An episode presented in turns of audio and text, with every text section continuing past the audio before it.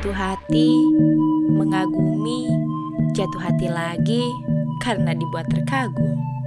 Oh iya, ada satu perasaan lagi. Patah hati namanya. Patah hati menghiasi jatuh hati ketika terkagum dengan sesosok insan. Gimana enggak? Namanya juga cuma sekedar mengagumi. Dilirik balik hoki nggak dilirik, ya bolehlah patah hati. Sesederhana itu, tapi sedalam itu sih aku melalui perasaanku padanya.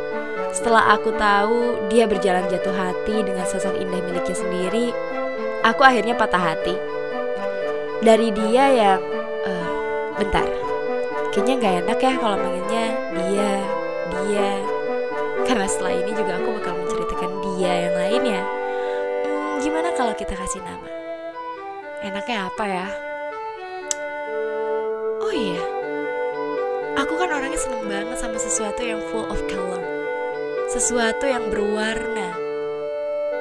Hmm, gimana kalau aku sebut mereka-mereka yang pernah menghiasi hidup aku ini dengan nama-nama warna? Karena emang gak bisa dipungkiri juga sih.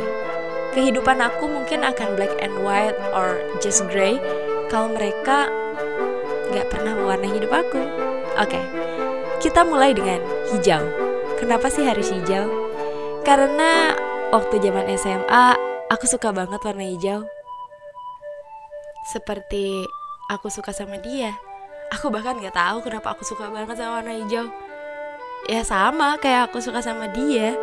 Aku gak pernah tahu alasan tertentu selain terpana dalam pandangan pertama.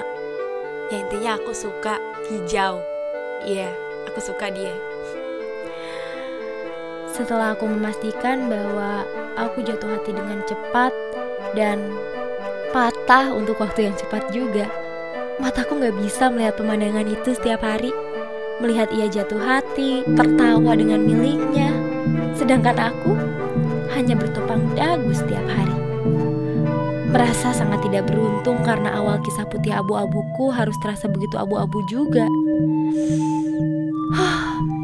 Dan akhirnya aku memutuskan untuk mengambil sikap, mengambil sebuah komando di kepalaku.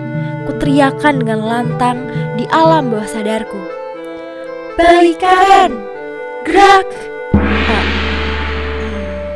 hmm, tegas ya. Hmm, kurang lantang ya. Ya, pokoknya kayak gitu deh. Anggap aja lantang ya. Karena saat itu aku sungguh-sungguh pengen balik kanan Aku ngikutin komando itu Berbalik dari si hijau dan berhenti menghiraukan bagaimana kesan pertama yang terlukis begitu indah ketika aku pertama bertemu. Oh, enggak. Maksudku pertama kali aku melihatnya. Kayaknya aku berbalik tepat di depan tembok yang membuat kepalaku terbentur. Ini hanya kiasan kok. Aku gak benar-benar terbentur. Tapi sosok selanjutnya benar-benar ngegambarin ya sebuah tembok sebuah tembok yang membuat kepalaku terbentur. Rasanya kayak terbentur tepat di dahi. Dahiku jadi memar dan membekas. Seperti itulah gambaran sosok baru itu. Ia masuk ke kepalaku dan membekas di pikiranku. Aku hanya melihatnya yang selalu saja lewat di depan kelasku setiap hari. Dan karena itu, setiap kali aku menutup mata, Otakku mulai mengeluarkan rekaman sosoknya yang setiap hari lewat di kelasku. Seorang anak laki-laki yang cukup tinggi, rambutnya yang terlihat berwarna coklat ketika matahari pagi menyinari dirinya. Kulitnya yang terlihat cukup putih untuk ukuran anak laki-laki yang tumbuh di Pulau Jawa. Dan danannya yang sangat rapi. Ia tampak seperti siswa yang siap belajar. Baiklah, kita mulai ceritanya dengan memberi panggilan pada sosok ini.